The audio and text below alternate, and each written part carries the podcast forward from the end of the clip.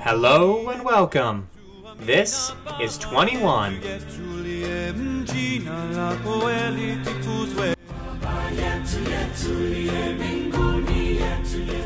Episode 7.2 Early Decline Eternal Reverence.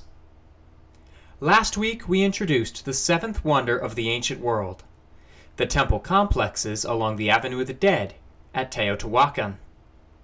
This elaborate complex of temples was the religious and administrative heart of one of the earliest, most powerful empires in the history of the Americas. Teotihuacan was one of the biggest pre modern cities in the New World. Last week we looked at two of the three temples which are along the Avenue of the Dead, at the heart of this great city. Both the Temple of the Moon and the Temple of Quetzalcoatl were massive and impressive in their own rights. But they are dwarfed by the third and largest temple of the entire complex. It was one of, if not the, biggest structures in the pre modern Americas. It is, of course, the Temple of the Sun. The Temple of the Sun was clearly the main attraction along the Avenue of the Dead. It dominates Teotihuacan, and its peak would have been visible from just about any spot in the city. By far the biggest of the three temples, the Temple of the Sun, as it was called by the Aztecs, has the same base size as the Great Pyramid of Giza. While it does not rise to similar heights, it is still just as impressive. It is actually the third largest pyramid in the world, behind the Great Pyramids of Khufu and Khafre. I have pictures of the Temple of the Sun up on the website. The Temple of the Sun rises to a height of 66 meters, or 216 feet, and has a base that measures 220 meters by 230 meters, or 720 feet by 760. But this height today is perhaps a little misleading. It is believed by archaeologists and historians that there would have been a temple or an altar of some kind on top of the Temple of the Sun. All the very important sacrifices and religious ceremonies would have been performed there. But any such temple or altar is not there today, as it was most likely destroyed when the temple itself was destroyed. But we'll get to that here in just a minute. The Temple of the Sun was built out of a volcanic rock called tezontle. This rock was common in this area, and thus was an easy choice as the main material for the builders of the pyramid. As to when this great temple was built, no one really knows. It is estimated that the temple was begun sometime in the 1st century AD, when the empire of Teotihuacan was at its height and it was completed sometime around 200 AD. As is the case with any wonder of the ancient world, it was built during the peak of the empire. It is only at this time in an empire's existence when they would have had the money, manpower, and motivation to build such magnificent structures. This is how we know the ancient peoples were very successful, no matter where in the world they were. The sheer amount of money, materials, and manpower needed to build any of the wonders on this list, and even on the ones that didn't make it, demonstrate that these ancient empires were not minor powers. They were the power of whatever area they occupied. The Temple of the Sun was built in four sections. Each one provided the base for the one on top of it. This was a simple enough building technique, but the sheer size of the Temple of the Sun makes this still an impressive feat of architecture and engineering. The ancient Egyptians would have been proud. On the western side of the pyramid, there is a staircase leading to the top, just like on the Temple of the Moon. Now, as with the Temple of the Moon, we have no way of knowing if a physical journey was made up the sides of the pyramid, or if it was supposed to be a spiritual one. The best guess is that any of the really important sacrifices were done by the chief priests on top of the pyramid. This way, the smoke from the sacrifice could be seen by many, if not all, of the residents of the city, and many others throughout the empire, and they would know that an important sacrifice was being made. But personally, I think that it was only the chief priests, and whatever and whomever they were sacrificing, were the ones to physically climb the pyramid. The dimensions and orientation of the pyramid is exact, just like the Great Pyramids of Giza. The builders at Teotihuacan clearly had a similar level of knowledge as the ancient Egyptians. Their knowledge of architecture, geometry, design, and mathematics is astounding. The Temple of the Sun was orientated in such a way so that the northern side of the pyramid faces the Cerro Gordo mountain. Whether or not this mountain in particular was important to the people of Teotihuacan, no one really knows. Perhaps it was just an easy reference point. The eastern and western sides of the pyramid would have faced both the sunrise and sunset on specific dates. Why these specific dates, no one really knows, but they would have most likely been important to the Teotihuacan calendar. What is perhaps the most interesting thing about the Temple of the Sun is that archaeologists have found the unit of measurement which was used to construct the pyramid. An anthropologist at Arizona State University discovered that this unit of measurement was 83 centimeters long.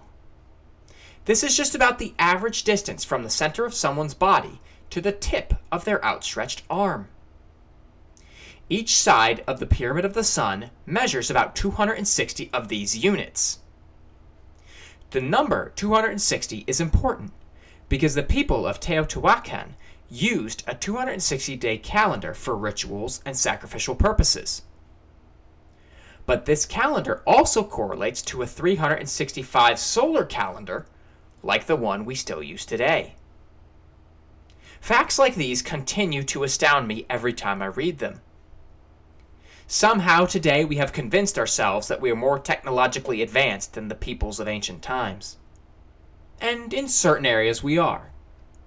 But I remain convinced that the ancient peoples of the world had technologies that we are still unaware of today and perhaps will never possess the knowledge to make ourselves aware of them. Inside the Pyramid of the Sun, there is a hidden passageway about 300 meters long, and it leads to a natural spring.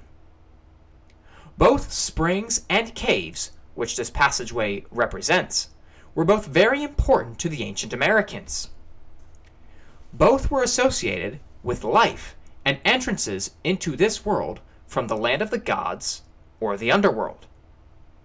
Shaman and religious leaders would often hang out in caves and perform rituals there because of the spiritual nature that caves and springs possessed.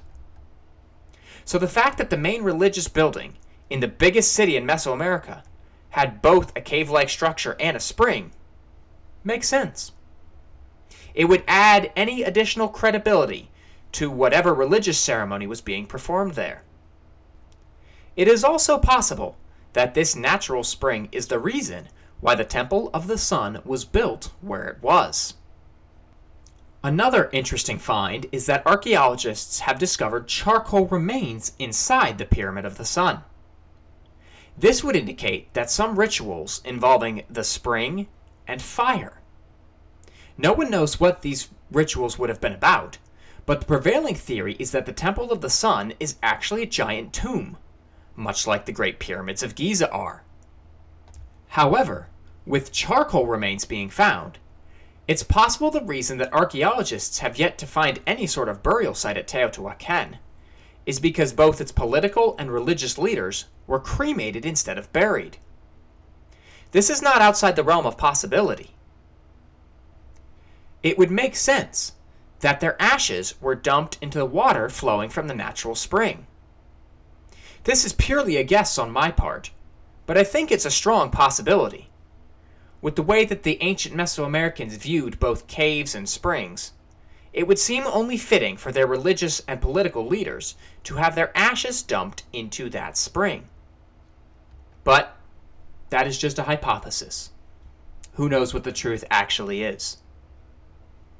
But the Temple of the Moon, the Temple of Quetzalcoatl, and the Temple of the Sun were and still are beautiful. I cannot wait to walk along the Avenue of the Dead at some point.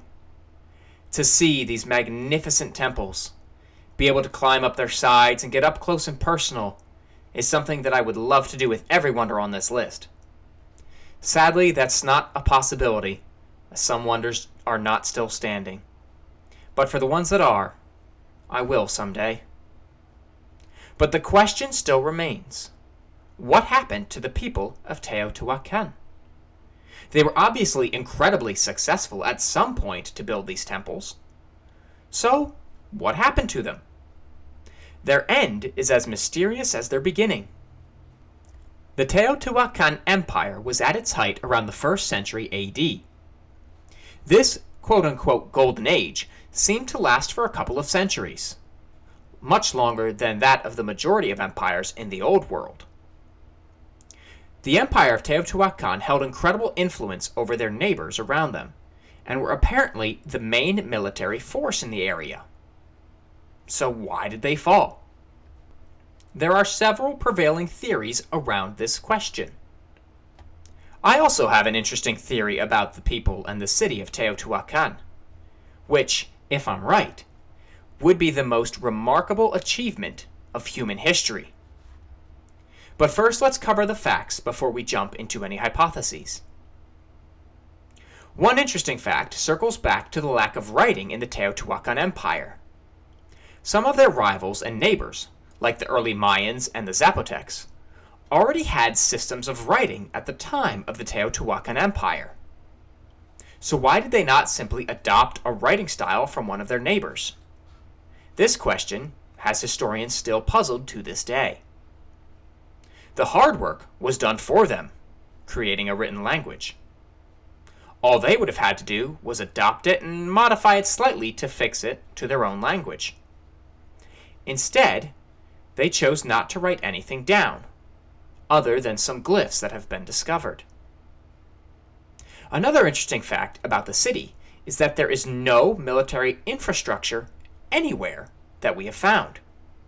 There are no walls, no barracks, no training grounds, no armories, nothing. If this empire was that strong that its capital city did not have walls, or any military infrastructure for that matter, then either one of two things was most likely the case. One, that the military of the Teotihuacan Empire was so strong that there was absolutely zero threat of invasion of the capital. Or two, is that there was no need for a military because both everyone in the city and the surrounding areas had some sort of peace agreement. Both of these possibilities seem impossible. Even when Rome was at its height, there were forces and enemies surrounding them and within who posed a serious threat to the empire. Walls, armories, and other military infrastructure were all over the place in Roman territories but none of them exist in Teotihuacan. So no writing, and no military. This seems like some sort of fairy tale land utopia where everybody speaks the same language and everybody's peaceful. Well, that's probably not the case. There are several interesting theories as to why this was the case about the people of Teotihuacan. One theory states that there's no writing in the city because the city was inhabited by all kinds of peoples who spoke many different languages. And as such, anything that would have been written down would have had to have been written in each language. And seeing as paper hadn't been invented yet in that part of the world, carving all those writings into rock would have been a monumental task. And frankly, not worth the effort. Another theory as to why nothing was written down was that there was no royal dynasty. Most empires throughout history were ruled by a dynasty of kings. From Rome to China to Egypt, dynasties were the norm. A father reigned for a certain amount of time and passed the throne off to his son, or his adopted son in Rome's case. But if there is no ruling dynasty, then there's no need to preserve the memories of you or your forefathers. But I don't necessarily agree with this theory. Just because there's no elaborate burial site for any of the city's rulers or nothing written down such as an analog of the kings, does not mean that there was no ruling dynasty. Perhaps, as we alluded to earlier, the cities rich and powerful were burned rather than buried. One final interesting fact about the city of Teotihuacan is that archaeologists have found very distinct ethnic differences in different neighborhoods. Almost as if very different peoples lived in the same city. Through all the research that I have done for these two episodes, and everything that I have laid out, I've come to my own unique theory about the people of Teotihuacan. From the lack of writing to the missing burial sites to the multi ethnic state of the city and no military buildings, my theory is this that Teotihuacan and its subsequent empire were actually the joining of the different peoples of central Mexico into one nation. What drove them to form one nation would have been something like a natural disaster, maybe an earthquake or a volcanic eruption, or a drought. Something forced the people of central Mexico to have to live together and get past their differences. And they did something that the Europeans, the Asians, and the Africans were unable to do for hundreds, if not thousands, of years. They were able to join together peacefully. Whatever forced these people together had to have affected each of them in a similar fashion for this to be a possibility. Was it a utopia? No. But it was one of the first peaceful joinings of different ethnic groups into one nation in history. If my theory is correct, then the peoples of central Mexico were able to put aside their slight cultural or religious differences and ensured their own survival. I don't think my theory is too far off. It would explain all of the weird things about Teotihuacan, including the especially weird thing about the temple complexes along the Avenue of the Dead. We do not know why the empire of Teotihuacan fell. From what archaeological evidence has been found, it seems like the Teotihuacan Empire was incredibly successful and influential. But suddenly, around 600 AD, the city was burned. It seems that major buildings, works of art, and religious structures were deliberately burned or destroyed. Even the Temple of the Sun was ceremoniously burned and I think it's a fair guess to say that the Temple of the Moon and the Temple of Quetzalcoatl shared in that fate. The altars and other religious sites which would have existed on the tops of the pyramids would have been destroyed as well. Any elaborate paint jobs and other decorations along the temples would have gone up in flames. And about a hundred years after the ceremonial burning, the remaining inhabitants of the city went their separate ways not to be unified again for centuries. Now, some people think that Teotihuacan was invaded, and that's why all the stuff was destroyed and burned. Others think it was an uprising by the poor against the rich of the city. And while both of those are a possibility, again, I don't think it's the case. Neither of those two possibilities fits well with everything else we know about the city and its people. My theory is that whatever disaster had forced the people to come together in the first place was now far enough in the past that the peoples could return to their own lands, customs, and cultures. And, to celebrate their time in Teotihuacan, they burned it. This would have been seen as a sign of honor among all the peoples, a sign that the city was never to be inhabited again. This time in the great city was over and Teotihuacan would remain in this fashion until the Aztecs came along hundreds of years later. The Aztecs used this city as a religious center for their gods, just like the people of Teotihuacan. The temple complexes along the Avenue of the Dead were so impressive that even after they were ceremoniously burned, both the Aztecs and the Spanish were held in awe by these amazing wonders. There is so much unknown about the people and the empire of Teotihuacan that archaeologists finding out any answers to a lot of these questions is going to take a miraculous discovery. Something like the Rosetta Stone did for ancient Egypt. Something that unlocks the ancient world in a way which we can easily understand. While such a find has yet to occur, there have been some interesting archaeological finds at the city. In 2003, a heavy rainstorm caused a sinkhole to open near the Temple of Quetzalcoatl. Archaeologists have so far unearthed more than 75,000 artifacts from the sinkhole, including things like human skin, animal bones, seashells, and pottery. But from this sinkhole, archaeologists have also unearthed a large underground chamber. This underground chamber is full of treasures of the people of Teotihuacan. Treasures such as jewelry, amber jars, black stone statues, and a plethora of other ritualistic relics. As archaeologists continue to work in and around the temples along the Avenue of the Dead, perhaps someday that quote unquote Rosetta Stone discovery will be made.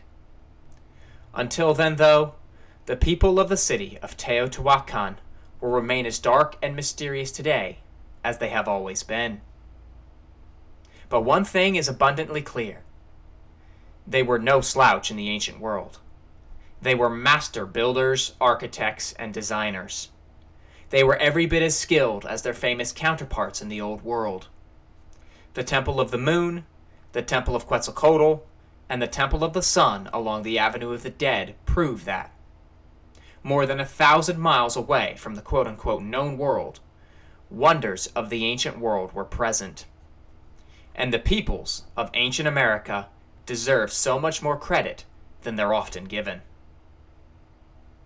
But sadly, this concludes our visit to the seventh wonder of the ancient world the temple complexes along the Avenue of the Dead at Teotihuacan.